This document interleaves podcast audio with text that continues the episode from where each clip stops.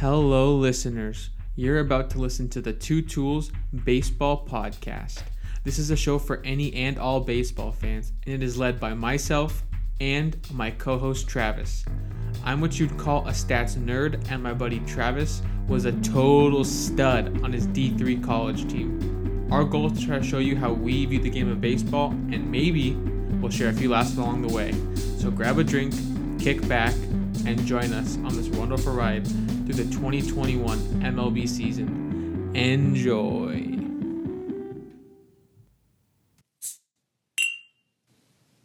What's going on, ladies and gentlemen? Welcome back to another episode of the Two Tools Baseball Podcast.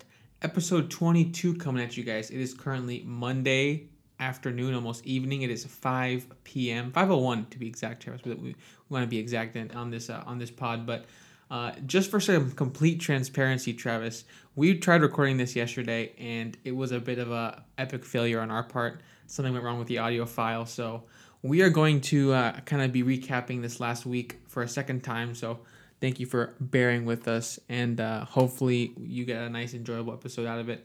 Anyways, um, much like the Angels this past weekend, we we we too took a fat L. So, yes, yeah. yes.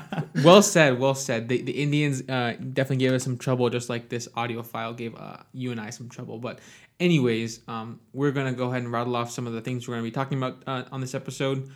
Starting off, uh, Ohtani is the first player to reach 40 home runs in Major League Baseball. I don't think anyone saw that coming in. Uh, and I don't think anyone had Ohtani as the home run champ coming into the season. Um, surprised us all, so we're going to dive into that and what that kind of means for this season.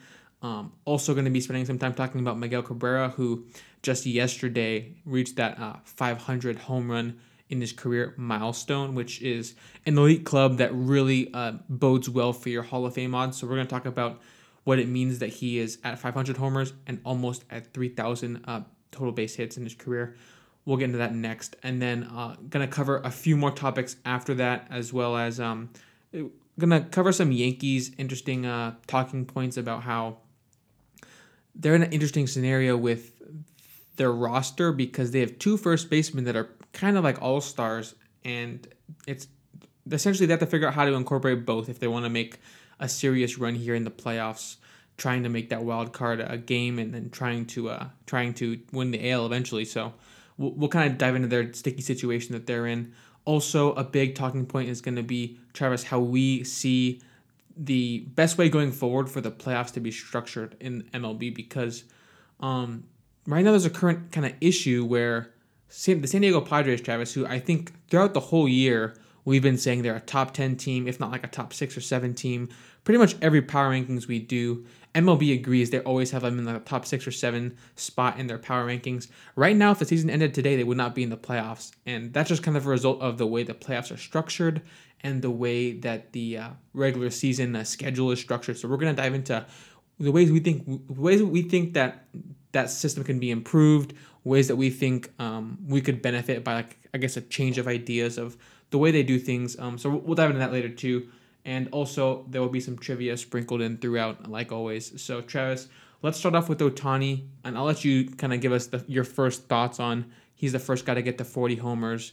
What does that mean for the league right now? And what does that mean for his season? Yeah, I think it definitely. Uh, honestly, it, I think it, he's locked. Of course, we always talk about we always talk about this. He's locked in the MVP right now mm-hmm. with that. Um, getting 40 home runs as a pitcher, um, doing things that Babe Ruth couldn't even do as a pitcher. Uh, it is just extremely impressive. Um, and I think that home run he hit against Detroit for his 40th, that might have been one of the longest I've seen with Shohei Ohtani. And just the sound off the bat was just, it, it was something else. I, I, can't really explain it too much. Um, and then, of course, that same game, pitching a great eight inning, almost going the complete game, but pitching eight innings that game against the Detroit Tigers. Um, just an all around uh, masterful job for Shohei Ohtani.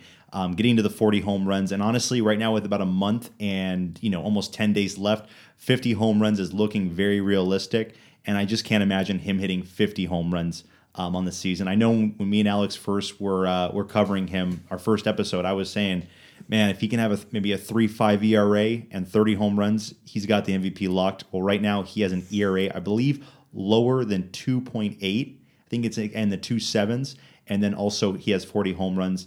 Um, I mean, you, you really can't make this guy up. You really can't. You can't even make this kind of guy up in a video game. I mean, it is just Yeah, my credit impressive. my credit player is not as good as Shohei right no, now. not at all. but uh, yeah, all, all, all great points there.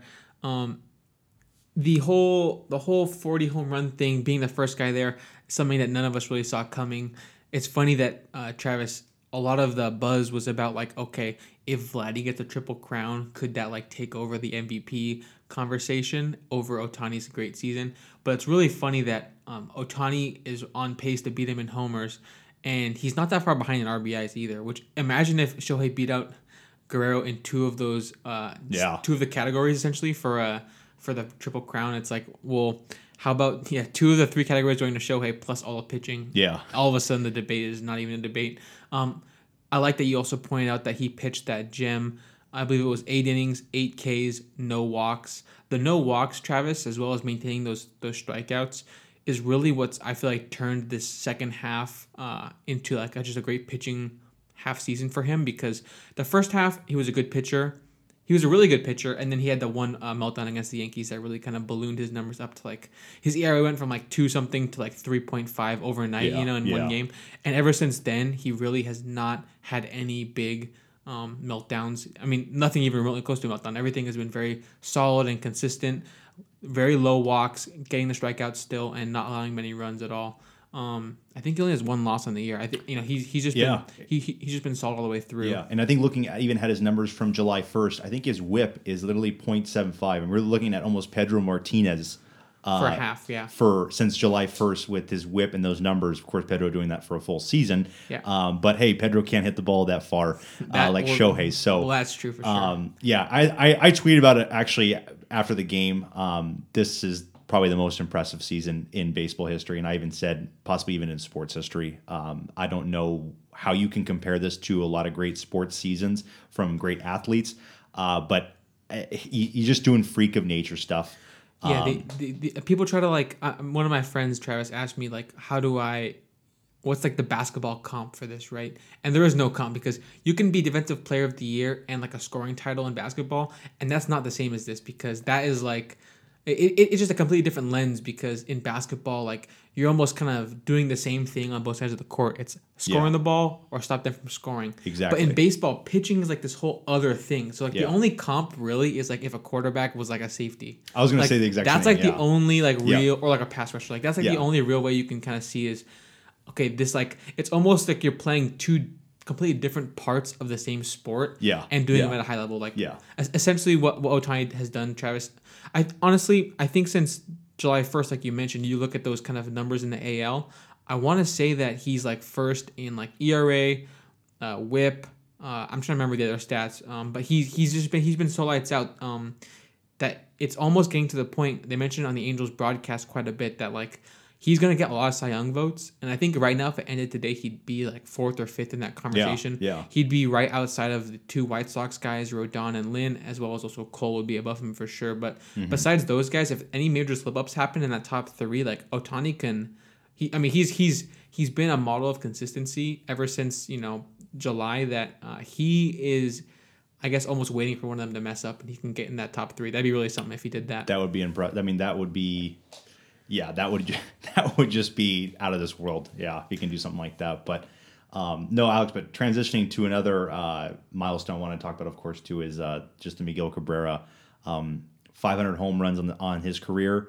Yeah. Um, something, of course, that you know only only the most unique of players really get there. Um, Yeah, the list 20 something, I think. the list is yeah, the list is pretty long, but of course it's it's uh, it's it's a select class that are in that. Um, most likely about ninety. Oh, I would say just just one guy is not a Hall of Famer yet, or actually a couple guys aren't Hall of Famers yet. it's all for the same reason. It's all for the same reasons, but um, usually when you hit 500 home runs, that solidifies your Hall of Fame status. Um, Alex, give me kind of your take on on the whole thing that's going on right now. Yeah, so it's super it's super impressive. We all kind of knew it was coming. He was approaching the milestone for a while, and he still has a couple years to go um, in his career. So we all knew this was coming, and he, you know, if there was any doubts before, which there shouldn't be, but if there were any doubts now, you know, you can pretty much consider him a first ballot Hall of Famer.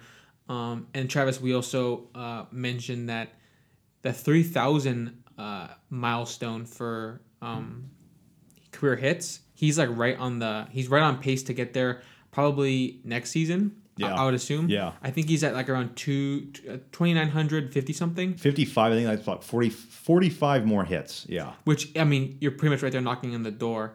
Um, Travis, the only players in MLB history to be both in the 500 home run club as well as the 3,000 hit club is uh, soon to be Miguel Cabrera, and then you'll have Alex Rodriguez is already in there, Hank Aaron is already in there, Albert Pujols is already in there, Willie Mays. Rafael Palmeiro and Eddie Murray. Those are the Wow. only guys in that club. So if you know Miggy, assuming he gets those forty-five more hits, he will be joining very exclusive company amongst other elite kind of complete hitters. Uh, yeah. Yeah. So that in and of itself is joining a really exclusive class. All those guys Hall of Famers, except for guys who are either not on the ballot yet, like uh, like Albert, or guys who are have steroid, you know, allegations and stuff like that, which is a whole nother can of worms. But you know, Miguel's always done things right. I think that's why people like him so much. Uh, we want to expand on that, Travis. I know that like that, that's, a, that's a big factor into some Hall of Fame stuff and some like I guess just the way we view these kind of guys is is you know Miguel's like uh, Yeah. his stature in the league. Yeah, definitely a class act, kind of like our Pujols. Um, both guys, of course, doing it right for the past. You know, this will be the third decade they've been playing uh, this century, pretty much um, from Major League Baseball, and you know, ever since day one, they made a, just a huge impact.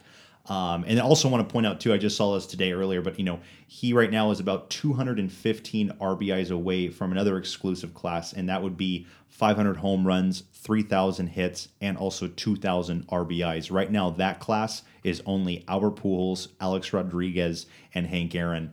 Um, something else that would be kind of just uh, uh, one of those other, you know, classes that not even Babe Ruth is in, or Lou Gehrig, or even Ted Right. Williams. Some of the greatest hitters of all time You aren't gotta even. you gotta be a true like accumulator and be good in your old age. Exactly, exactly, for a long time. exactly. You're almost looking at you got to play 20 years of, of Major League Baseball, and you got to have you know 100, 100 RBIs every year, 25 or so home runs a year, and then with that you're having you know over 100 and probably 25 hits a year. You know, just the model of consistency. But um, with the first class, of course, hits and home runs. Um, you know, again, an elite class of corner outfielders and infielders on that list. Uh, he'll be getting there. I don't, yeah, not not this season, just because um, I don't think he actually gets a lot of playing time too. I think a lot of younger guys on the Tigers will be playing over him, but over the course of next season, if health is good, he'll of course be on that list and in that club, which again just solidifies more of a Hall of Fame, uh, you know, presence for him, and of course I think Right. it, of course ups the percentage for Hall of Fame votes uh, for Miguel Cabrera, but um, Yeah, I, Yeah. I yeah. Now I want to get into I guess a little bit of a rundown of Miguel Cabrera now in the 500 home run club.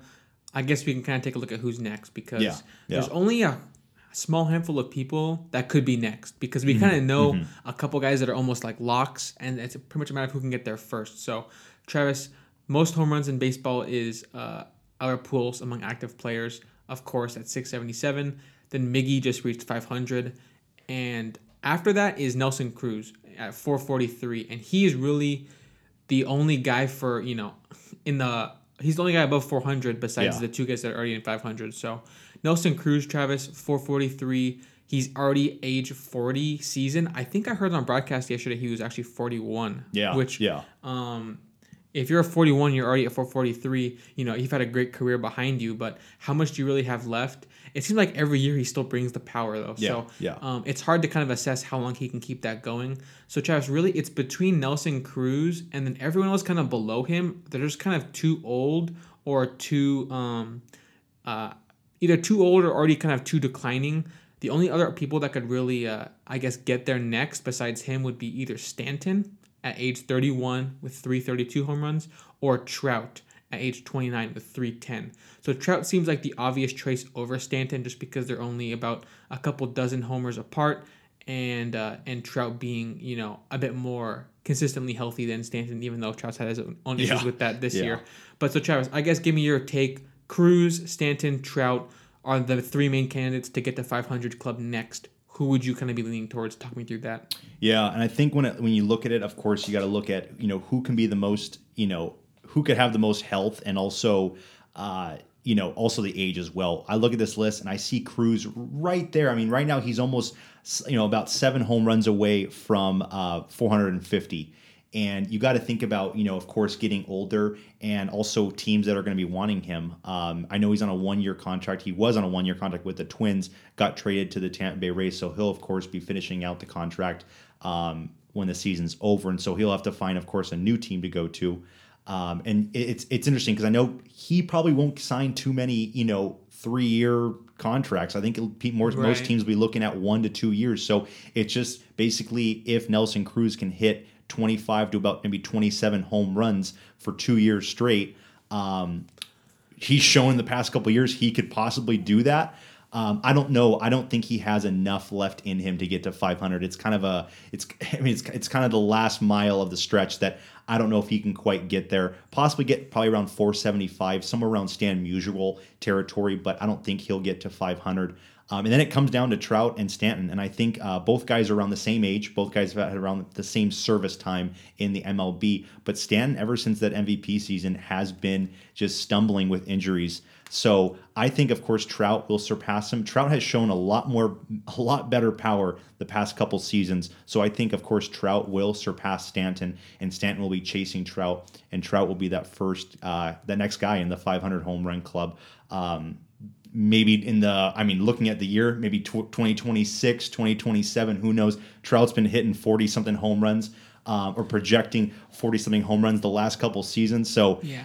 it, it, could come on rapidly. I mean this guy could literally hit 50 home runs in a season. I would not be surprised if trout does that maybe next season if he's healthy the whole season um, it'll be interesting to see. Right. Yeah, like you said, it comes down to health as the most important factor of this because we know the power these guys bring. We know how good yeah. they are at the plate. It's going to come down to being in the lineup on a regular basis, and it's going to come down to also how gracefully you age. If Trout or Stanton both really hit a wall age like 33, age 34, then the conversation starts to change a bit. But yeah, I, I, I think I kind of agree about Cruz probably not making it to that 500 mark. Um, but Travis, if he ends up, you know, doing really well for the Rays in the postseason, it's almost kind of like an audition for whoever's going to sign him in the next season. Like another contender says, "Oh, we just need a big righty bat. Yeah. Let's go get Nelson Cruz." And why on, not on a one-year deal? So even if he falls off, it's not a long commitment. Um, and so if he can kind of have two after this season, if he can have two successful, like I wouldn't be surprised if he got to, I guess, uh, 450 at the end of like this. No, yeah, he could have a he could have a September that's just un, un, un, unbelievable. Yeah. yeah. right. He could hit yeah five homers in a month, and all of yeah. a sudden you're right there. You go Joey Votto mode. yeah, right, and he, and he's the pop to do so. So if you're telling me that like next season, year after, he just needs two one year deals where he gets 25, that's definitely doable. It'll mm-hmm. come down to health and how gracefully he ages, but we'll see when we get there. Um, it is a fun kind of talking point. And then Travis, I want to transition really briefly Miguel is not there yet, but he is knocking on the door of that 3,000 hit mark. Um, a little bit of a different conversation than the 500 home runs, but it's still another list of elite, elite players. And trying to look at see who's going to be the next guy to hit 3,000 hits after Miggy. It's a kind of a small pool of players. Um, you can look through the list, and almost everyone is either too old uh, to get there, like Nelson yeah, Cruz, yeah. Votto, Mal- Yadi Molina, Robbie Cano. These guys are all in the 2000s, but not quite going to have the uh, longevity, or I guess not enough years in front of them uh, in, in, in order to do that. A guy like Elvis Andrus is funny because he's only 32, but just based on his decline, you kind of almost have to cross him off as well. Going down the list, Travis, Jose Altuve at 1739 career hits at age 31 seems like a really good candidate to get to 3000 yeah. as the next guy to do so after Miggy. And if not him, if he somehow comes up short, the next guy you probably look at is honestly again Mike Trout. Um, is Mike Trout gonna get there? My money is probably on no because he's almost evolving into this guy who focuses more on walks and power, uh, more of a three true outcome kind of kind of plate presence. But Trout is still only 29 years old and 14, 19 career hits. So next season, we you know assuming healthy will be at the halfway point at age 30. So he definitely could do it, um, knowing how he continues to up his game and continues to produce. But Travis, real quickly, what do you think about Trout and Altuve, as well as anyone else that may come to your mind as getting to 3,000 hits? Do you think they can do it? Yeah, you said it perfectly. A lot of guys are too old, I think, for the uh, 3,000 uh, hit list as you went down the list. Um, you know, the next guys are like Yadi or Molina, and also um, Joey Votto. Those guys, of course, I don't see them playing, you know, six, seven more seasons. So I think it comes down to Jose Altuve and Mike Trout. I probably see Mike Trout getting, you know, like his number, probably about 2,700 hits. Uh, and that, of course, would be still a great career. Um, Right. And I think he's going to have better stats than a lot of other great guys. It's kind of funny. You look at all these legends in the game, and they all kind of just you know fluctuate with different strengths and all that kind of stuff. You have some guys that, of course, are going to have 3,500 hits, um, but then you look at a guy like Mike Trout, arguably possibly one of the best um, center fielders in baseball history when his career is over. Just by projections of what what he's doing now, um, but I don't think he'll get to 3,000 hits. I think Jose Altuve is definitely the clear favorite right now. Uh, has a lot of speed, um, makes contact with the ball really well. Um, this season, actually having a little bit of a power surge, um, low average and a power surge, something we aren't really used to seeing with Jose Altuve, but with him and his age, and I think he, of course, will be playing till he's 40 or so. Uh, I think he'll get to 3,000 hits or just quite, but of course, I think on this list, he's the next best, closest thing to get to 3,000 hits. Um, yeah, for, for Major League Baseball and the milestones. Th- that makes a lot of sense. Um, it's almost like you kind of, as people who have, Travis, I think we're both pretty good at like looking at the different players and kind of saying, Yeah. This is your archetype. And Altuve's archetype, even though he's kind of taking on some more power role of, of recently, he still has always been that contact guy. Yeah, yeah. Um, and guy who could beat out base hits on, on the ground and in, in, the infield. So, Absolutely, a guy who actually, you know, he he brings the pop, but we've seen him lay down bunts for base hits. Yeah, he, yeah. he does he does this kind of stuff. He will take the ball oppo for a base hit when needed. He has always been kind of the, you know, hit the ball into all parts of the field. So that's the kind of guy you really think of as being a, uh, I guess a three hundred, sorry, three thousand hit kind of guy. Whereas Mike Trout, um, he brings the power, but there's tons of walking and also. He's not really a shift beater. I feel like he hits into the shift a lot, and they shift for him because they know that he's trying to pull the ball to get that maximum power. Because he does know, you know, that home runs right now in the league are king, and he's kind of adjusting his approach to kind of match that. So, Yeah, yeah. Um, I guess last thing on this topic, Travis, is there's tons of youngsters who um, are not knocking on the door yet, but just kind of looking at what kind of numbers they're producing at such a young age. They're going to be in these conversations in like a decade or so. Uh, the the next Altuve, the next Trout is going to be some of these young guys. So I just kind of wanted to highlight what they could do. Um, the the the the names that come to mind are the same guys we kind of talk about a lot, but of of these names, uh, obviously Ronald Acuna Jr., uh, Fernando Tatis Jr., and Vladimir Guerrero Jr. All in my mind are kind of these contenders to either get to 3,000 hits or 500 home runs, if not both, which would be super incredible. But I, I just had this parallel I had to point out to the listeners because it just really kind of fascinates me uh, the way things line up. But like we mentioned, Travis, A Rod is one of those guys in the 3,000 hit, 500 home run club. And he, we've compared him to before, is honestly, there's resemblance to Tatis there because Yeah. you're a shortstop who is pretty much five tool in nature. You steal bags, uh, which A Rod did a lot of as a youngster in in, uh, in the Seattle. Um, both hit for power and both hit for you know they both get base hits. So uh, if Tatis can stay healthy, I can see him following a similar trajectory as A Rod um, as he continues to age. And then Ronald Acuna Jr. Travis. Uh, it's maybe not the most common comparison you might hear, but I do think there's a lot of parallels to Hank Aaron just because both are above average fielders who have good speed. Uh, Hank Aaron stole bases in his day, just like Acuna does, and then both do hit for average and for power. And um, I think a lot of the strides that Acuna has made. Also, Acuna hits leadoff, so he's gonna get those base hits. He's Yeah. gonna get those those at bats to have the opportunity to put up those kind of huge counting stats that we saw like Hank Aaron reach. So I kind of see a parallel there between those two guys. Um, Acuna playing a lot of right field uh, this season and last season with Pache getting called up. So I think that a right, you know, the right fielder, right fielder in Atlanta kind of comparison there makes a lot of sense to me. And then Guerrero Jr. almost he is not on the level yet of our Pujols, of course. Pujols being, you know, definitely a top three first baseman at the at the worst um, of all time. So Guerrero kind of trying to factor in how that lines up. I just kind of see a right-handed hitter, first baseman that hits for both average and power.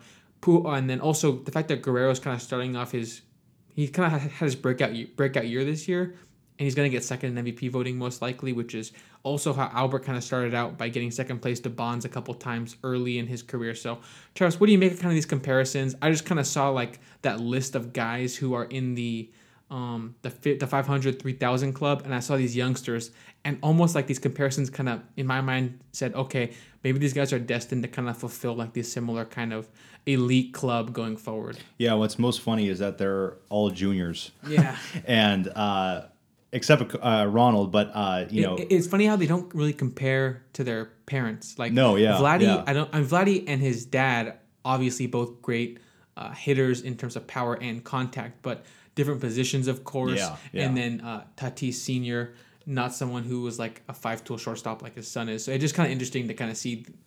They almost compare to other people better than they compare to their their, their fathers. Yeah, and even looking at like you know some of those other Blue Jays like Bichette and Biggio, definitely you know not really compared to what their fathers were. I know definitely uh, Bichette because I know uh, Bo's dad, of course, was a huge power hitter. I know Bo And, has good and, power. and, and outfielder. and an outfielder, yeah. Yeah. And I think Bo honestly has a better WAR right now than his dad did in his career. quite possibly, yeah. So, uh, yeah, no, definitely different players. No, but those those three guys are definitely guys you want to circle for the next, you know, possibly two decades um, for Major League Baseball. And those are two great examples for, um, you know, who could be on this list, and we, you know, we could be talking about in the next ten to fifteen years for uh, these kind of milestones. And, and Travis, when I brought up to you like this 3,500 club, I think one guy you really liked, uh, I guess his odds for having a chance to be in there was was Juan Soto. Yeah. And I didn't bring him up because he doesn't have a kind of a direct comp. I mean, I think the comp we always think of is like a Ted Williams Ted type. Williams, yep, But because he walks so much and he still has that power, but um, Williams not in those clubs because uh, he was not the base hitting guy because he was such a big walker. But Mm-hmm, but Uh, what do you think about Soto kind of being in that group too and uh, yeah. his odds for going? And of course, I think Soto is one of the best flat out hitters um, in Major League Baseball. I think when you you looked at the last couple seasons before this season started, um, you can make a good case for who's the best hitter in Major League Baseball, and I would probably go with Juan Soto, Mm-hmm. uh, just an inch above Mike Trout. Mike Trout, of course, I think having the all around, uh, you know, all around player aspect that is better than Juan Soto, of course, defense, speed, stealing, all that kind of stuff. But no, yeah, Juan Soto is one of those guys that will be up there. I am very confident in um, those kind of things. Maybe not hits. Hits is kind of a hits is kind of an outlier that you might not be able to reach because it's just it, it takes kind of a And- so, sort of a bit of luck. I feel like as well. Right. Um, th- th- there's, there's a luck in terms of getting the balls in play to kind of land where you want them to land. And I think that's how so many players are kind of shifting their their approach to like being more walk heavy. Yeah. And, and with the rise of the shift, I think it's hindering base hits even more. So if that doesn't get kind of, you know, banned or anything, I can see guys like Soto focusing less on the base hits and more on, on the walks. So exactly. th- that makes a 3,000 uh, hit club almost more exclusive going forward because less guys are going for those base hits. Yeah, no, exactly. And so, um, yeah, like I said, Juan Soto is a guy that I think could definitely get up there. Um, it was funny because I was looking at just the stats earlier, where, like I was saying, when, with Miguel Cabrera only being 215 um, RBIs away. And I was trying to look at a list of active players who could be the next 2,000 RBI guy. And right now, I have absolutely nobody in my, you know, uh, in my forecast that could be on that list. 2,000 hits. I think right now it's only been done by Albert Pujols, Alex Rodriguez, Babe Ruth, and Hank Aaron. It's an extremely exclusive club. And so right now, of course, Major League Baseball has a lot of good players and has a lot of Hall of Famers, but this list is, uh, yeah, something that only you know mythical god creatures are made out of. And then you start getting into the 3,000 hits, 500 home runs, and 2,000 RBIs. And then, of course, that list is really only made up of A Rod, Albert Pujols, and um, Hank Aaron. It kind of, of course, shines a little light on how crazy our Pujols' career was when you look at it right now. When you compare Yeah. it kind of to Miguel Cabrera, both of those guys just being on another levels. And both those guys' careers very similar. When we look back in 50 years, you know, you could say Miguel Cabrera and our Pujols are just those two rivals that, um, you know, were, were played in the same era. They were kind of parallels yeah, for sure. yeah, very similar careers. And I guess Travis, uh, kind of switching away from this topic, but kind of staying in this in this kind of vein of the guys that have been really good this last decade or so. I wanted I we, we already went over this quick trivia in our in our failed episode, but but I think I know the answer. I, I I still wanted to kind of let the fans or the listeners know. Uh, I guess it's still an interesting tidbit that I wanted to throw out there. So, um, this was from a tweet by uh, Kyle Kishimoto on Twitter. I believe his uh, his handle is Kyle. Let me get this right. It's at Kyle Moto ten. He tweeted um, from 2012 to 2021. He found the stat that Mike Trout leads all hitters in Fangraphs WAR at 77.2. Mm-hmm. and it's really hard to guess who the second guy is. So Trout is first, and the top 10 is filled with names you'd expect, like Mookie Betts, Josh Donaldson, Paul Goldschmidt, and Freddie Freeman, Bryce Harper. The names we all know that have been great this last Yeah. decade. The guy who's second place, Travis, is no, none other than Buster Posey. So I kind of wanted to highlight this, kind of saying like this last season that he's had, this 2021, and how good he's been. Um, that factored in with this other, I guess, war element of how good of a war he's had this decade. It really, I think, is kind of helping the way we're gonna view his career when it's all said and Yeah. done. Yeah. So um, I, I feel like he was kind of a dying star um, Yeah. in the last in 2019 18 um, you look back at some of his stats and i know he has a couple good seasons you know 2015 and 16 but um, yeah i mean i feel like everyone was forgetting about him everyone was just you know uh, there were new names new catchers out there salvador perez uh, G, uh, Realmuto for the phillies Right. and we kind of forgot about buster posey and then of course sitting out of all of 2020 uh, that i think people kind of were just like who is this guy anymore he might not have his legs yeah, anymore. yeah. exactly, exactly. But he has made such an incredible resurgence um, that I think will be a huge, crucial uh, piece to his Hall of Fame status right now. I think he is going to be a Hall of Famer. I think when you hit a when you're when you're a catcher with a batting title and an MVP, uh, you put up an, a pretty insane year that has to almost register you as a really good case for the Hall of Fame, Right. especially at, at the catching position. Right. He he he will be certainly top ten in MVP votes this year. I'm, I'm I feel pretty good about that. Um, especially if the Giants maintain that division, that division best record in the NL West. We'll see if that ends up maintaining or if the Dodgers take over. But um, that pretty much wraps up the trivia bit. I just kind of wanted to show what kind of season Posey was having, as well as what kind of decade he's had in this kind of Mike Trout era of of a dominance that Mike Trout has had. I think most people wouldn't expect that Posey would be uh, second place behind him in terms of Fangraphs WAR, but it's very impressive um, that he's been able to do that, and it bodes well for his future. But Travis, switching on to one of the main topics we want to kind of cover today is the current uh, playoff structure and the current regular season structure, and I guess I guess we can kind of discuss the way we feel that um, it has been good or bad, and the ways we think it could be improved in order to allow more teams in, more exciting players in. Because to see Tatis and Machado and Cronenworth and Darvish, the list goes on. You may love them, you may hate them, but I feel like you want to see them in the playoffs, at least in a wild card game. Uh, they just bring eyeballs to the screen. And I think MLB wants to see them. Yeah, and, and, and same goes for guys like Bryce Harper and Zack Wheeler, who are now slipping to the Atlanta Braves in their division. It would just be great to see, I guess, more names in the playoffs. And of course, that applies to the American League.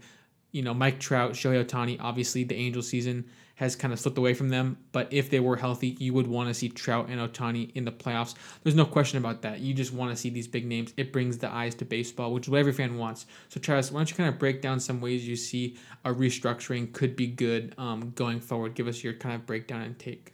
Yeah, and I'll kind of start with last year with the 2020 season, um, and you know how we, we we saw eight seeds in each league, the AL and the NL.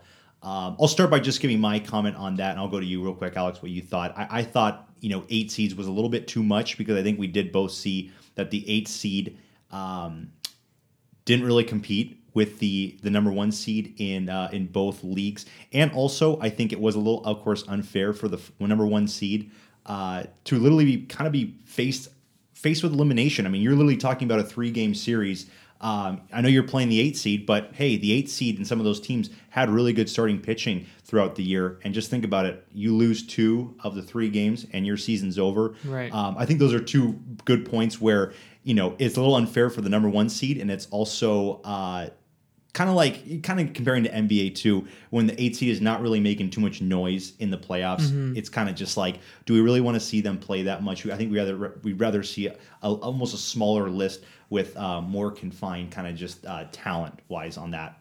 Yeah, Um, no- what, what are your thoughts, of course, on just covering last year's eight seeds? Yeah, that makes a lot of sense because looking at 2020, I think a lot of fans were probably okay with like, okay, we're gonna do a big eight eight teams per league type deal because we're like, oh, it's a 60 game season. Yeah. If mm-hmm. a really good team does kind of meh, we want to still see them in the playoffs.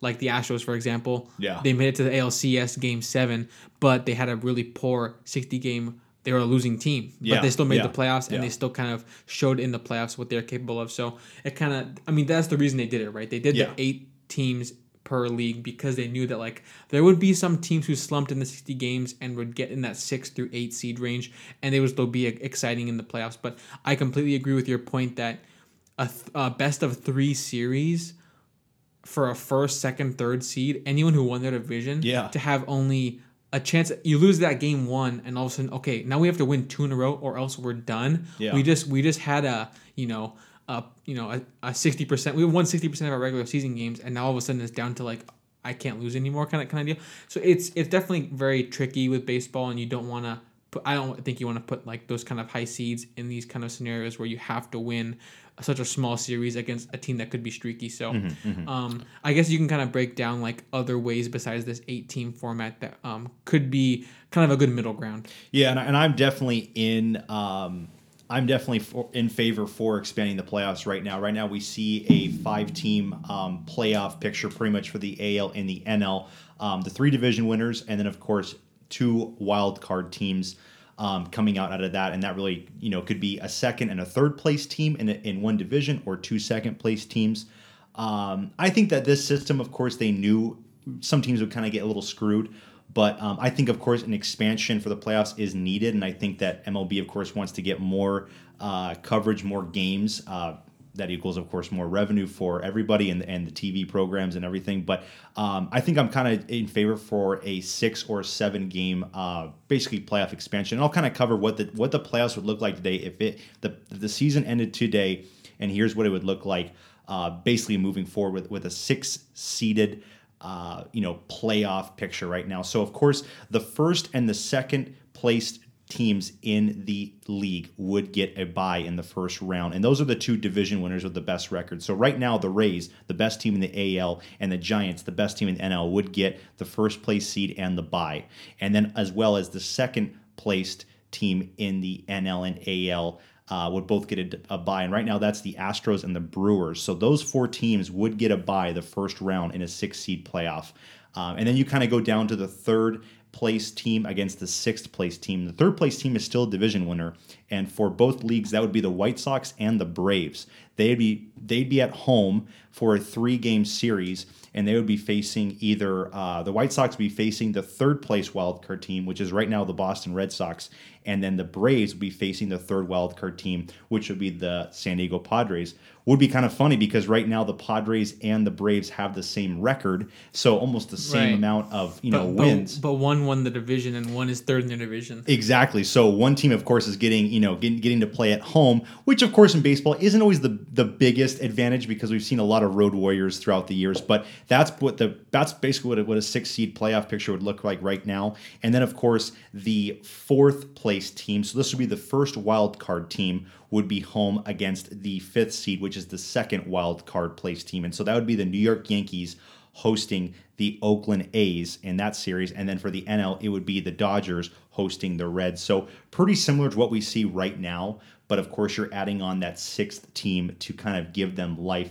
In a perfect world, Alex, you're going to be having the first and second place teams make the playoffs of every division pretty much that's what a six six seeded team or playoff system would look like but um But in this in this exact scenario, you have three from the NL West, Yeah. as well as only one from the NL, NL East. East, yeah. and that just has to kind of. I think that's a good thing. I don't think it should be like locked into where you need to have two, two, and two because sometimes a division is just stronger, and the Padres deserve to be in there more than the second place team in the in the East, at least as it stands right now. So Yeah, um, yeah, and then and then kind of covering for a seven seed playoff race, and this, of course, you're just adding one more team. than the next the next team on the wild card race would be, of course, entered into the playoffs. The three and the six and the four and the five seeded teams would actually not change; it would stay the same. So you're basically keeping the same thing right there. The only thing that would change would be, which is at least very nice, the number one seed in both leagues would get a first round bye, which would be a very good advantage to getting the it- best record. It's an And incentive for these is. teams to, to push throughout the rest of the season. Exactly. So that way you can kind of save for maybe a weekend uh, all your pitching, all your players. You can watch all the teams compete, and you can kind of line up who you're going to play next um, that way. But looking at the uh, the only thing that would be changing, of course, is, is the second seed. The uh, second division winner would have to play in the first round. And so looking at that this year, uh, right now you'd have the Houston Astros at home against kind of crazy the Seattle Mariners. Wow. Uh, so it'd be an AL West uh, divisional matchup with the way that the Toronto Blue Jays have kind of been sinking lately.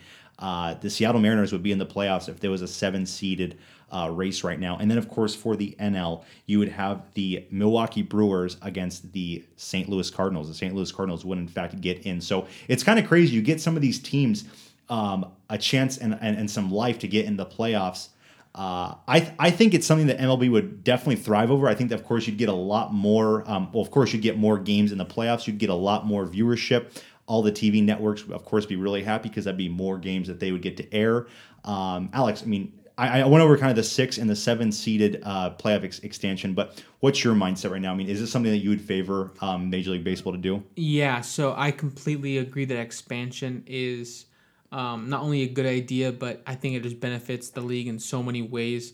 Um, it's really interesting that you say that the Mariners have surpassed the Blue Jays in that wild card race because I was prepared to talk about how a Blue Jays Astros series would be so much fun. Like that would bring so many eyes. Uh, the Blue Jays being the up and coming team, the Astros being like this team full of guys that have been there, done that, and they're trying to kind of stick around still, even though they, they lost guys like Springer.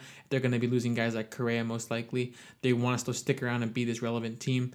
Uh, be this dominant team in the American League. That'd be such a fun series. But it's crazy, like you said, the Mariners have taken over that spot, and you know that, that that's that's their that's their um they've earned that essentially, which is Yeah, you know yeah. uh, good for them. So, uh, my stance is that some of these teams that are right on the fringe, where these are teams that would not make it in the current format, but they would make it in expanded format. Teams like the Red Sox right now would not make it in the current format. They would make it in our format, and that's you know you want to see um, some of those players. You want to see Chris Sale. You want to see Devers is having a great year. Guys like JD Martinez and Bogaerts, uh, veterans that um, are exciting to watch, and they've been there and done big things in the playoffs before. You want to see them in a wild card kind of series, uh, a best of five in the first round kind of deal, whatever they decide to kind of break it down as. But you know, um, you don't want to see uh, a team like the, for example, um, the Padres missing out on something just because they. Uh, the format I guess doesn't accommodate for more teams. So I think like adding more teams to the playoffs, um, it's not only good for those fan bases. Um, you get more fans invested because their team is in it now, but you also get more eyes on the sport in general because hey. Travis, if the Angels don't make it, at least I can say, "Oh, I will have fun rooting for the Padres or, Yeah. or the Blue Jays or you know the Phillies, whatever my other like second team is, whatever players I like. Maybe I love Bryce Harper. I can root for the Phillies now because now they're gonna make it because they're the seventh seed or whatever it may Yeah, be. You know, in yeah. whatever scenario. But essentially, I completely agree. The expansion makes a lot of sense. Um, and it not only is it good for the fans, but it's good for the league because now you get more games to televise, more ads you're gonna sell, more networks are gonna you know want to have these kind of deals, and so yeah, y- expanding the playoffs makes the playoffs longer, and it just it just overall makes more hype. I think for the whole sport and that whole I guess postseason. Uh, the hype wave is going to kind of continue and get bigger and bigger. One thing I want to add to this whole conversation, Travis, is the way that the Pod a team like the Padres compared to a team like the Reds, who the Reds I think are just past them yesterday in terms of over overall record. They yeah. were, Just one game right now. they were tied going into Sunday, um, and now the Reds are ahead. I just kind of wanted to highlight the fact that I think in in the same in the same vein as like we want to bring more fans to more hype matchups and more hype, um, I guess, players in different markets. It also would be beneficial to the league to expand the regular season, not in terms of game game number, but in terms of variety of matchups. Because one big issue in my mind is the fact that I have to watch the Angels play in Oakland and in Texas and in Seattle over and over again all throughout the season. And I think it's a big missed op- I I understand that there's been this emphasis on divisional play for a long time now, and that's part of the tradition. But I think it's time to sort of take a step away from that. You're not getting rid of divisions. I still want divisions to be intact. Winning your division should matter, but I think it's important to take advantage of some of the great uh, variety of talents. I want to see Mike Trout uh, go to Atlanta and face Ronald Acuna in like this head-to-head matchup of of you know great stars. I want to see Ohtani go to uh, the New York Mets and you know pitch a game against Degrom and they're like dealing against each other. I want to see these kind of matchups, right? I want to see the Angels playing against the San Diego Padres uh, in San Diego every year. I want to see these matchups. I want to see Tatis have to go to battle against Ohtani on the mound. That would just be so much fun to watch. and we have to kind of wait every three years to see uh, the Angels go to a certain division. So Travis, I guess my main point is I'll let you I'll let you uh, give your response. My main point is I want to see more different matchups. Uh, both I want to see, I guess the Angels playing more teams in the American League outside of just the West because I want to see them play the White Sox more. That first series we had, Travis, the first series of 2021, Angels beat the White Sox 3 1. It was a great series for Angels fans. I think it gave them so much hype and so much Yeah. hope for the season, Yeah. which now is no longer present, of course. But uh, I think it, it's still there for me. No. it, it, it was it was a very fun series. Walsh had a walk off. Um, there was a lot of big moments. Iglesias got his Even first, opening day, yeah. Iglesias got his first save as an Angel. So that was such a fun series. Um, I feel like it would not have been the same if we played the A's or the Mariners. It would not have been as hype. It was more fun to see these kind of this team we don't play as much come to town. That White Sox had a star-studded roster. It's fun to see them and take that challenge. Um, so I think the Angels need to be playing more teams in the AL Central and AL East in terms of our schedule, as well as a lot more indivi- in, interdivision, in, sorry, interleague games. I want to see more games against the NL Central, NL West, as well as NL East. I want to see these other stars like Bryce Harper, whoever it may be, come to Anaheim. I want to see our guys go to there and try to take care of business. So, give me your thoughts on my whole expansion idea and getting rid of like the divisional schedule emphasis. No, yeah, I, I, I agree with you a little bit, and I also disagree with you a little bit. I do, of course, whenever the Angels are playing, you know, an NL East or an NL Central team, I always want to circle those games on my calendar because it's fun to always go and see teams that you don't see them play that much. You mm-hmm. know, if St. Louis comes to town or the Cubs come to town, you're kind of like, oh, that's kind of cool. You know, the, the, these these great franchise and organizations are coming to Anaheim. I want to see them play. They don't play that much, you know, very often. I remember when we got our Pujols. I think it was seven years. Our Pujols and the Angels did not go to St. Louis to play a game in St. Louis. It was kind of just like, well, we got to wait every three years when we play the NL Central again, and hope we're away. and so hopefully we're there. And you know, now of course they've been doing you know two and two, two at you know one ballpark and two at the other ballpark, or sometimes even three at one ballpark, and you kind of just get screwed. Um, and so I, I I'm with you there. I like, of course, seeing them play other uh, NL kind of division opponents. I would love to see more Mets Angels. You get a chance at Degrom against Trout and Ohtani. more I mean, fun matchups. that that'd be really fun. Of course, too. I I still want to see. Um, I you know it's I think it sucks with most sports. You just you got to play your division. Even when you look at NFL, uh, I think of course when they still I, I think the, the season got expanded this year, but you had a 16 game season and eight eight of those games were against divisional opponents. Uh, it's something that, of course, I think all sports have to go through. You have to play your division. I'd be in favor with honestly playing our division foes. You know, the Astros, the A's, the Mariners, and the Rangers. I'd be in favor playing them like 15 times. I think we play them about 19 to 20 something times a season, depending on each team's kind of randomness. But um, playing each team about 15 times, that way you get five three game series against them, and you can use those other games to, like what you said, play a little bit more of like interesting matchups. That way you can say, oh, the Angels played the Nationals or they played the uh, Braves this year a couple times, and so um, you can kind of say, oh, the Angels held their ground against the you know Atlanta Braves in a three game series. We took it to them, um, and they're winning the division or something like that. I would love to see, of course, more of that openness to the schedule and and playing different markets. I think that'd be really good for baseball, but. Um, I kind of want to stick it stick around to the whole divisional things. I know we were talking about, you know, should divisions kind of just get uh, dispersed into just kind of an American league and a national league, and then also just you know get rid of the East, Central, and West. Just start with an NL and an AL because, like you said, we have the San Diego Padres, who a couple days a couple days ago were the third place team in the West, but they were still a great team. They had a better record than the NL East division leader right now. Right. Um, I mean, I look at the Braves. Honestly, if they had not caught this whole crazy nine-game winning streak right now, and they were just kind of five and five the last ten games, they'd be still there with with Philadelphia, probably at around 64 wins. You'd be looking at 64 win uh, division leader for the NL East, and then you'd be looking at the San Diego Padres with 68 wins. And then you look at the NL Central, the Cincinnati Reds with 69 wins, and then the St. Louis Cardinals, third place team with 63 wins. If the Cardinals were in the NL East, they would be In- a second place team They'd right be more, now. more in the hunt. Yeah. Exactly. And so it is kind of an interesting thing. Um, I hear a lot of people always talking about that kind of stuff. Should we just banish the whole East, Central, West? Um, I honestly, though, I'm probably not going to, I'm going to be against it a little bit just because I think this happens every year. I think every year you get divisions that are uh, fully strengthened, fully powered. I find that, I think, like I said, every year uh, there's a new there's a new division that kind of has the you know core four or the three best teams kind of almost in the American League. Um, I look at like you know even like looking at last year, even though last year what kind of you can't really use um, in, in 2020, you had you know four teams in the uh, NL Central make the playoffs, and you know it was kind of just kind of a freak show where you you know it, you only you had four teams in an eight game, um, eight seeded playoffs make the playoffs NL Central, um, and you know I really wouldn't say that all any of those teams in that division were very good.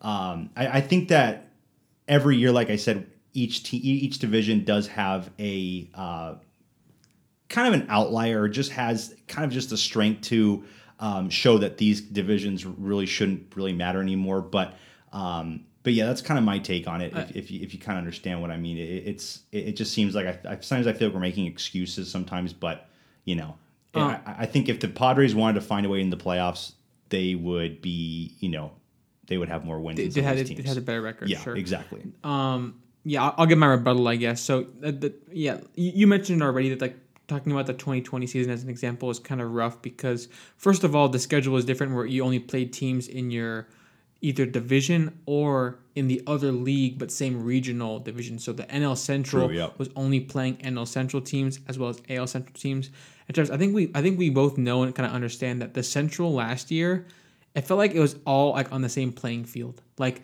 the White Sox hadn't really broken out yet, and the, the Indians were still like they're still kicking around, and then the Twins were still kind of kicking around, and they're all kind of like on the even playing field. And then you look at the NL side of things, and the Cardinals, the Brewers, the Cubs, none of them really ran away with anything. None of them were super dominant. They're all kind of flat and kind of in the middle, right?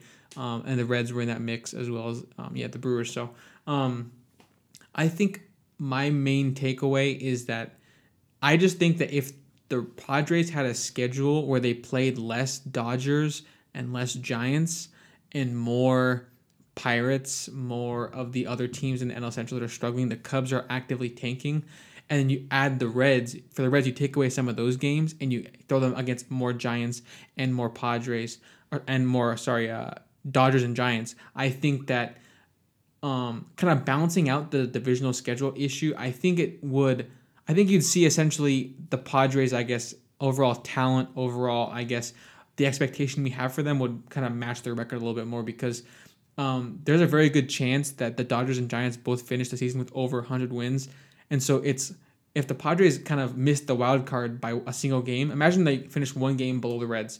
I'm going to be here saying the Padres got screwed because half their games are against this these 200 win teams, whereas the Reds are playing the Cubs, who are actively tanking. They're playing the uh, the Cardinals, who have been coming on a bit, but have overall been an underperforming team with injuries and all that kind of stuff. And the Pirates, who are just a complete, I guess, you know, you know in basketball you call it a lottery team. They're just a team. Yeah. They're a team that's just kind of bottom five, and they're probably trying to get the worst record so they can get the best draft pick. But essentially, Travis, I guess my main point is. Um, I still want divisions to be there. I don't want divisions to be washed away. I just want you to not play more games against your own division than the other divisions in your league because um, it makes the wild card race very muddy when you kind of say, okay, you guys beat us by a game, but our schedule was way harder. Our division was way harder. How is that kind of fair? You were playing all these bad teams the whole season, um, or at least, at least you know, teams that are worse than the teams I had to face. But you know, it, it's kind of picking at hairs. We're just kind of you know in a perfect world, we would both do things differently than what they're doing right now. I think we can agree with that.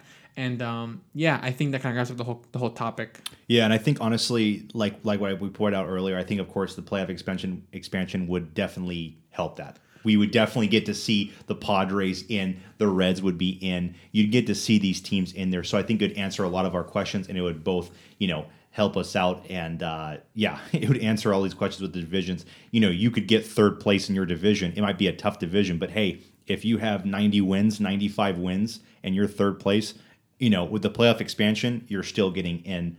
Um, I think Alex, the only time that I, I I think I brought this up one time, but the only the, I don't know why it still rings a bell in my head, but the one time where the division I think really screwed a team was uh, 2018 when uh, the NL Central winner, the Cleveland Indians, I think they had about 85 or 86 wins. Just a very, just a just not a not a good A man, team that yeah, year, mediocre. and only had about yeah, like I said, eighty five to eighty six wins. While the AL West was kind of a stacked division. The- I think the Houston Astros finished with over hundred wins that year. The Oakland A's finished with like ninety five to ninety seven wins that year, and they were a second place team. And then you had the Seattle Mariners, who had kind of a freak year with uh, Edwin Diaz going off. A lot of a lot of good pieces on the Seattle Mariners in 2018. They finished with around 89, almost 90 wins, and were a third place team. And of course, they didn't make the wild card game because the Oakland A's had about 95 wins, and I think the New York Yankees had 100 wins, with the Red Sox finishing like 105. That was the year where they had that freak show of a year.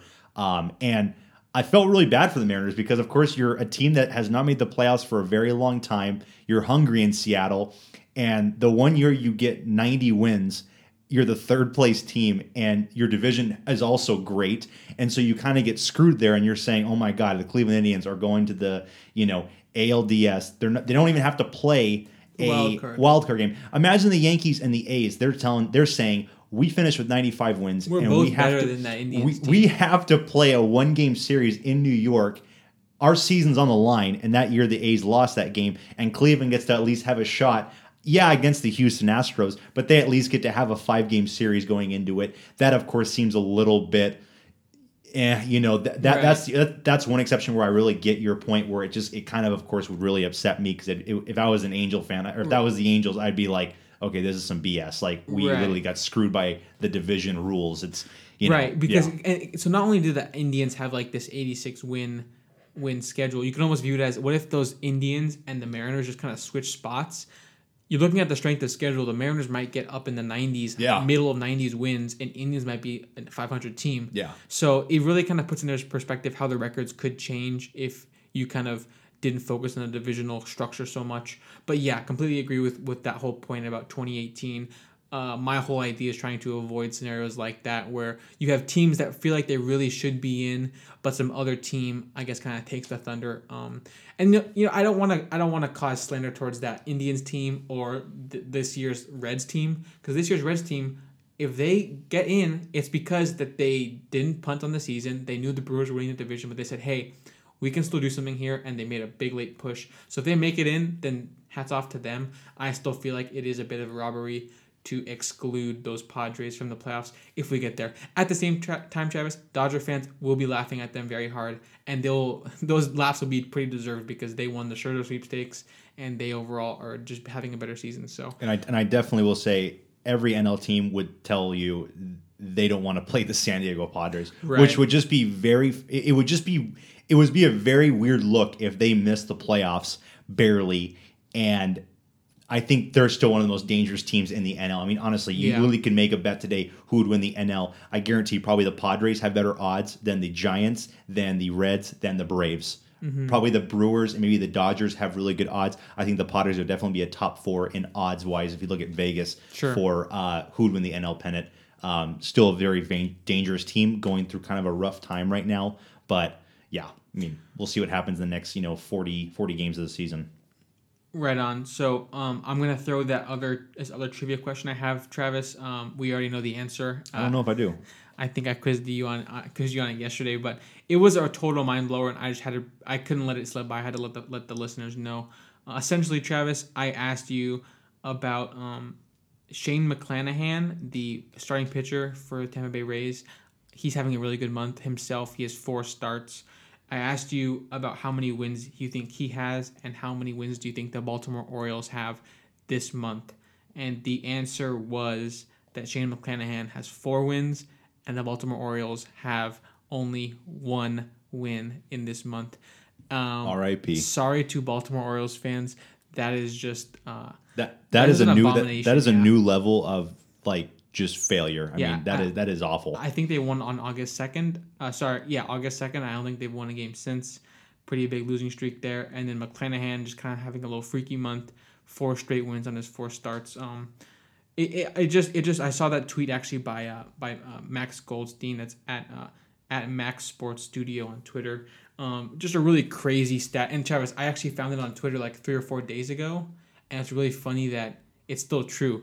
The Orioles have not won since the tweet was posted. So I wonder how long it'll last. I wonder how much longer. How, Travis, if you had to bet, how will the month finish with McClanahan having more wins than the Orioles? What's going to happen? Like how? Yeah, I don't know. I mean, they're they're facing a, a team this week that I I don't know why, but I feel like they're going to win maybe once or twice against. I just am saying it's the Angels are. it's are the Angels' way on for some on reason. shaky ground right now for sure. But you know what? We did get swept by the Indians. I think we kind of will, will shake shake off the rust a little bit. I don't think we're going to be losing the series of the Orioles. I think we'll definitely take two or three, um, or if not sweep. Um, I think if we win the first game, it's really big because then you got Shohei the second game. I think that's an automatic win. Um, Shohei will hopefully have a really good outing and kind of, of course, keep elevating his status for um, possibly even Cy Young votes.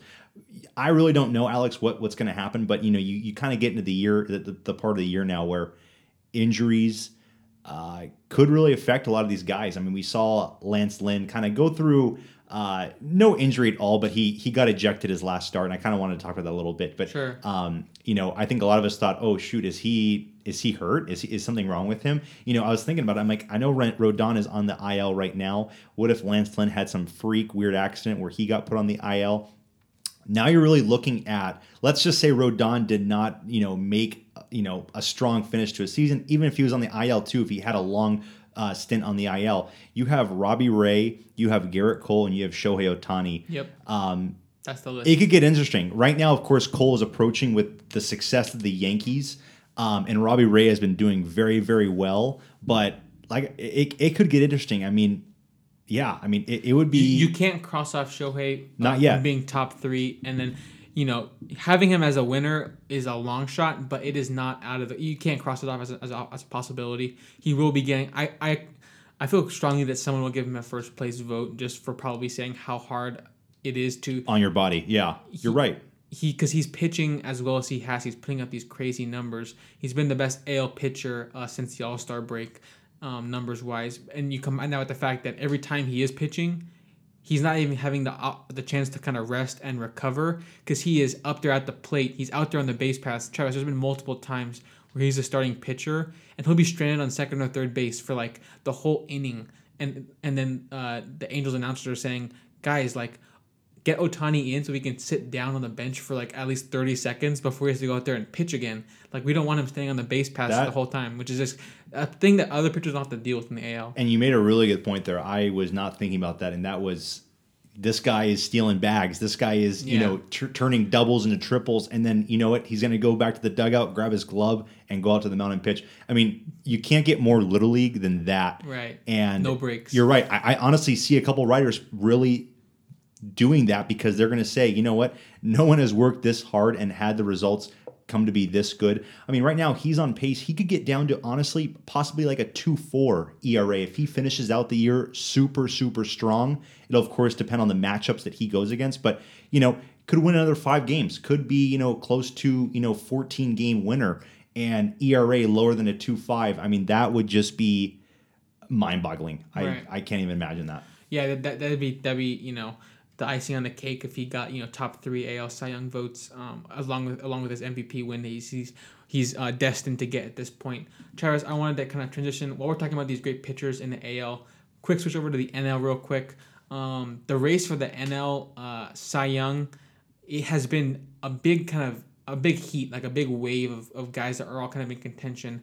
DeGrom was at the front for a long time, but his injuries has really kind of set him back to the rest of the pack. Other names include Walker Buehler, uh, uh, Freddie Peralta, guys like uh, Brandon Woodruff, Corbin Burnes. Um, the list goes on. Essentially, I feel like some names have fallen off the mountain, and I wanted to kind of see what you thought about this. Um, so I think that the guys who either have had injury issues or one or two bad starts that might have shaken up their odds uh, negatively, I think is Peralta and DeGrom with their IL stints, and then Woodruff and Gausman both had a bad start in the last week. In my mind, that they have they're not out of the race, um, at least not for Woodruff and Gausman. Uh, I think Degrom is out of the race now, based on he's just been out for too long. But uh, some of these guys have kind of fallen back from the leaders. I think now the leaders is a three man group in my mind. I think it's Burnes. I think it's Zack Wheeler. I think it's Walker Buehler. I think that they're right now the top three if the season if the season ended today. I don't know who I'd vote for, But I think that is the big three right now in the National League between Buehler, Wheeler, and Burnes. They all have different arguments. Um, Buehler and Burnes are one and two, just like 0.02 separating them in ERA. I think it's like a 2.11 and a 2.13, something like that. Um, and then Wheeler is a bit north of them in terms of ERA, but Buehler does lead. Uh, sorry, uh, uh, Wheeler does lead them in. He leads the whole MLB in strikeouts. He leads the whole MLB in innings pitched. He leads the whole MLB in like batters faced. He's just been the absolute workhorse for the Phillies. He's really doing it all. Um, leading in strikeouts is always a big deal, I think, for some writers and some voters. So, Travis, give me your thoughts on this kind of three team. I see a three man race kind of forming with, with of course, Gausman and and uh, Woodruff kind of still looking at the at the top and knowing they have a shot. But what do you think about my kind of analysis there? Yeah, no, I think it's it's it's good. I, I think Gausman, Gausman, you know, I don't really see him winning the award. I don't I don't know why. I just don't see him uh, being that kind of popular of a vote for the Cy Young. He'll get, I think, top five easily in, in Cy Young votes. Has had an insane year. Really bet on himself to have a great year, and I think next this offseason he'll have a good uh, contract awaiting from him from some uh, some team. But I think right now those three guys that you mentioned are, of course, the top three. Um, Woodruff too. Not totally done on him yet. I think he's the leader of that Brewers pitching staff. Um, him and Burnes are, you know, both putting up great, tremendous years. Um, but with those three, I honestly, Alex, will have to go with Walker Buehler. Um, it kind of not not pains me, but of course, you know, I got to put respect where it's due.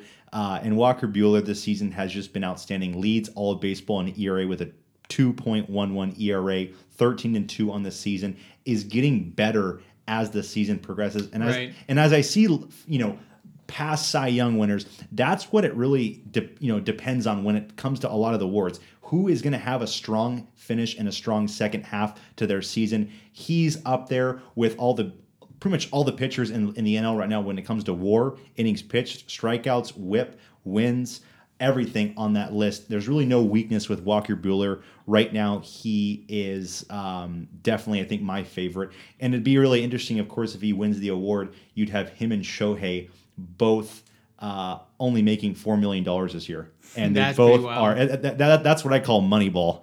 Yeah. uh, but yeah, both guys uh, in the Wow. elite status. Well, I wonder what Rodon's contract. I mean, there are other guys in Yeah. the race for on both You're right. sides that are not making the big bucks. That's, that's Very that's true. It's a good point. Very true. But yeah, it'd be really interesting to see both those guys, you know, $4 million this year.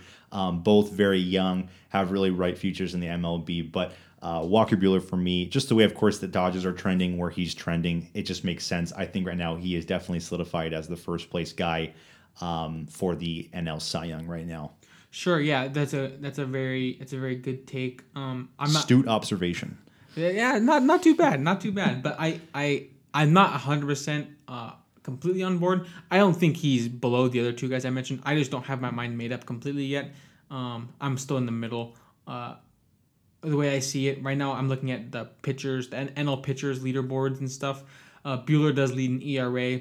Wheeler actually has the edge in WAR for pitchers uh, over both Buehler and uh, Burnes and the rest of the pack.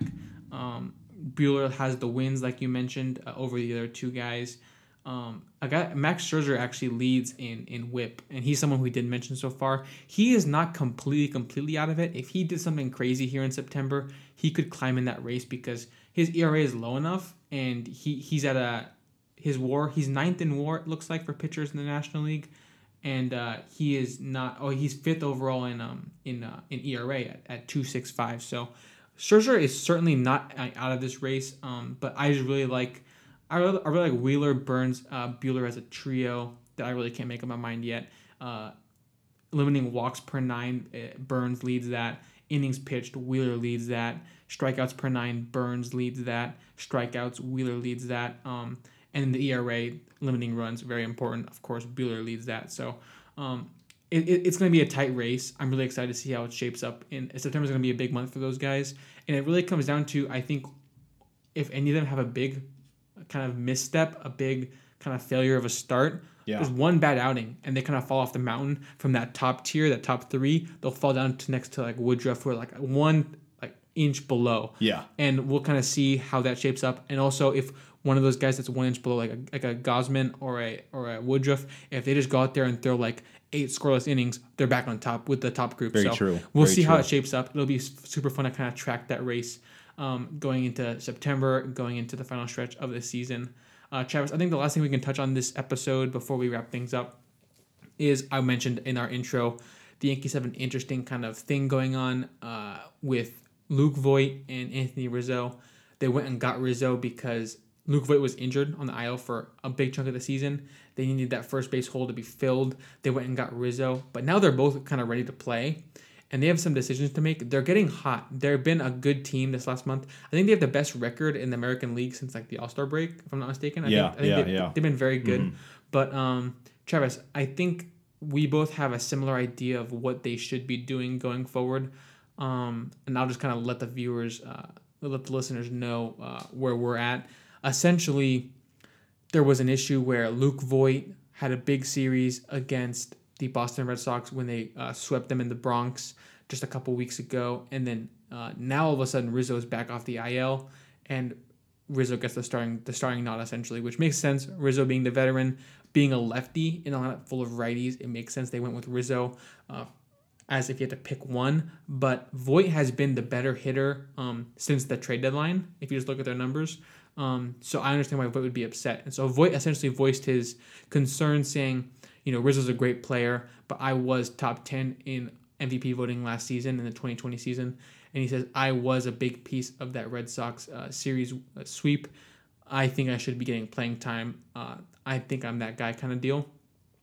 And Travis, essentially, our solution uh, is what Giancarlo Stanton echoed when Giancarlo Stanton said he thinks the team is best when he is playing outfield, Stanton, and that would allow the DH spot to be open for a Voit or a Rizzo, most likely Voit. Um, and the odd man out there is probably Brett Gardner because then you'd have uh, Stanton moving to left. You have Gallo or uh, Judge playing center, and then right field as well. So Gardner would move to the bench. And Travis, to me, it seems like really the obvious choice. Gardner has not really been an above-average player in a in, quite some time now, and Voit and Rizzo are both obviously all, all-star caliber players. So sacrificing sacrificing Gardner as well as a little bit of defense in the outfield with with Stanton being out there. I think it's completely worth it to get that extra power bat in the lineup because their strength right now is having all their hands on deck because they have such a talented deep roster. Having a like Voit on the bench is almost like a waste. And I do think they can be a, the Yankees can be a very serious threat in the American League. They could upset the Astros. They could they could honestly take the whole the whole league. So give me your take on how they should approach this and I guess what will be best for them going forward. Yeah, I think very easy, like you put it. Brett Gardner on the bench, uh, Aaron Judge, or uh, you look at a Joey Gallo playing center field. Um, and that's pretty much the way they got to move forward. And right now, you're looking at Brett Gardner batting 215 this season. Uh, you know, 37 years old. I think they signed him to a one year deal. Um, just one of those guys that they, I feel like they had to bring back because he's been part of that Yankee culture for a decade. So I feel like it was almost a forced, like, we have to bring this guy back, which kind of was, a, I feel like it was kind of a weird um, scenario because you got guys like Clint Frazier, Aaron Hicks, a couple other guys that can play outfield. Um, but I think they knew with just the Yankees' way of being injured all the time, they had to get as much outfield depth as possible. And now, And he's just like he's back been their one switch hitter outside of Hicks. But but yeah, great, great point. Continue. He's he's not been he's not been even like a league average hitter really. Like we mentioned, that average has not been good. Exactly. And, you know, he basically was just known back in the day, I feel like, for his, you know, speed and contact. That really was all Brett Gardner really had to his game. Um, I think now his time, of course, will be better on the bench for the team because you do need Rizzo and you do need Voit, I believe, in that lineup. That just creates so much more problems for um, American League pitchers. And then, of course, Judge with just how good he is defensively, putting him in center, I don't think it'll be a huge problem. Um, and then, of course, with Gallo and the way he plays defense in right field, that'll be a great defensive right and center field, kind of compared to like the Dodgers with Bellinger and Mookie Betts um, playing that kind of position in the outfield. Um, but yeah, I think it's easy pick. Uh, Brett Gardner bench, and then of course either Voit at first or Rizzo, and then of course the other one DHing. Stanton can still play really good left field. He's still you know pretty young, 31 years old. Yeah, he's he's not too old to be out there, but it's just kind of uh he hasn't probably done it in a little while now. Yeah, And I know. he- I know he just started doing it with the Gallo trade happening and, and the Rizzo trade happening. Yeah, but and, I, and I know from late June we watched the Angels play the Yankees. It'll be a definite upgrade from watching Miguel Andujar play left field. That was an a- absolute right. uh, train wreck. I'm- Yeah. I, I- I think honestly, some high school outfielders could have done a lot better with the way he fielded some of those balls um, out there. But yeah, I mean, it, the Yankees. It's kind of interesting how it's shaping up with their lineup. I mean, right now, I think you still have LeMahieu and Odor still playing, but you you know, Gleyber Torres, Gio Urshela, Miguel Andujar, all in the aisle. Even Clint Frazier and Aaron Hicks. These guys, I feel like were going to be role players in the in the team's success this season. Right. Not really seeing them anymore.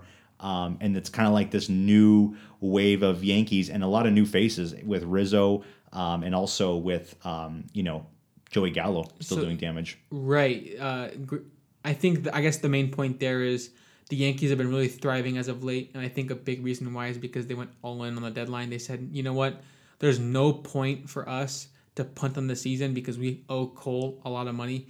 We owe Stanton a lot of money. What are we doing here if we're gonna try to like tank? No, Yeah. that's, that, that's not us. Let's get some big pieces to fill up these injury spots and let's continue to go for it. And now some guys like Voit are coming back off the IL, and all of a sudden you're looking at, hey, maybe we can put together a, a run at the AL here. And I think that they are poised to do so. Um, I don't see them passing the Rays. I, I do see them staying above the Red Sox. We'll see how things shape up, but um, they would- I, they're at Travis. I think you mentioned it a couple episodes ago. They're not a team you want to face in a wild card game. One game, You got no. you got Garrett Cole on the mound, and you got that lineup of just power hitters full of righties, and then you add obviously Rizzo and Gallo, two lefty bats with both with power and good on base skills, good walking skills. These are not these are not uh, guys you really want to face in a wild card game. Anything can happen in that one game with all that power in the lineup and an ace on the mound, a total ace in Garrett Cole. So, um, the team that went for it uh, is the team that's really thriving right now. Uh, Red Sox are slipping a bit. They did go get Schwarber, but um, they did not go for it quite as much. They they lost on the Rizzo sweepstakes. Um, so yeah, to me, in my mind, the teams that are really thriving thriving right now are the teams that went for at the deadline and they're being rewarded handsomely. Like the Braves went and got some outfielders um, to provide that depth they needed. The Dodgers, of course, are getting hot at the perfect time, adding Scherzer and Trea Turner, both all stars in their own right. Padres slipping, they did not get. Uh, they they, they did get uh, Frazier, but not really as big of a piece as they were hoping, hoping to get Scherzer, um, you know, at the deadline there. So the teams that are slipping, in my mind, uh, they may end up regretting not uh, getting the deal done at the deadline. But we'll see. We'll see how things shape up. Um, Travis, is there anything else you want to cover? I guess this episode or No, I mean I think that right now, like you said, it's it's about late mid August. Um, you're really starting to see the teams fall that are you know really can't hang when the, it comes to the a- pretenders, yeah. yeah the 162 game season. Um, and you're really seeing the teams that are you know either getting better and you know rising, or of course the teams like the San Francisco Giants, who I still am very surprised guy that they are still holding, holding holding steady. holding steady right now and still have a two and a half game lead over the Dodgers. Um, it just seems like every week we're always waiting for that slip, but they just always still stay consistent. And they have a lot of big impact players um, on that team. So interesting to see the Giants and the Rays still being, uh, you know, kind of the powerhouses of the AL. Um, but of course, once September hits, it'll be more interdivision matches matchups. And you know, I think I saw a graph a couple days ago, but um, I think it was looking at the Padres schedule. Uh, you know, in the last couple weeks of the season, I think it's the hardest remaining strength and it schedule. is. I just see a lot of Dodgers and a lot of Giants. So you know, the Padres will be put to the test, and that's where Darvish and Snell and all those big names that they acquired will have to rise up because the the Reds right now are kind of in a really nice spot where. Um, yeah, I mean they are looking hopefully at the Cubs and the Pirates in the in the last part of the uh, of the seasons, but um, it'll be interesting. I mean, it's it's it's really shaping up to a really interesting season right now. Yeah, good good points there. I think you're right that the Padres are going to be put to the test, and it's going to be this kind of thing where either either they're gonna uh, fall to some of those Giants series, some of those Dodgers series, and we're gonna really see. Um, I guess what we were talking about with the whole with the whole uh, restructuring thing, we're gonna see like a scenario where this team is gonna miss the playoffs because of their schedule. But um, the other th- side of the coin, Travis, if they do pull it off, they if they surpass the Reds again, if they uh, if they do beat up the Dodgers and the Giants in some of those series, we're gonna see a team that got momentum at the right time and a team that uh, essentially is almost playoff ready because they've been playing the Dodgers and Giants, the teams that they will be playing in the postseason if they get there. So I, I um, just I just want to see Dodgers Padres one game wild card. I mean I, that would just be the biggest the, treat. The, the baseball world would, will, and the, the fans of those two teams will be so stressed, but the baseball I, world will be enjoying that. I game. will start looking for tickets now. Oh yeah, because that would be a rowdy one game series that I think no one will want to miss. Right, hundred percent. And and Travis, uh, the Padres, much like the Yankees we just mentioned, are a team you probably don't don't don't want to face in a one game elimination. Dodgers Dodgers aren't either. Dodgers I don't even know what direction you take it because you have Walker Buehler, Cy Young candidate. You have Max Scherzer, the guy who has been to the playoffs many times, the guy who has been good in the playoffs, and the guy you just traded for. So you obviously really care about his presence. And you have Kershaw, who's been your guy for a decade, multiple times Cy Young winner. So um, they have a wealth of options, as do the Padres. So essentially, uh, we're in for a treat, I think, here coming into September. Uh, almost there, almost to September, and then almost. Uh, you know just one month to go in the season. So definitely, yeah. When the month ends, Travis will have another wrap up for all the listeners, and uh, I guess we'll continue to cover more news for you guys next week. Um, we'll have another great episode coming for you guys. So thank you all for listening. If you made it this far, and uh, have a good rest of your day. Presented by Tool Tools Podcast.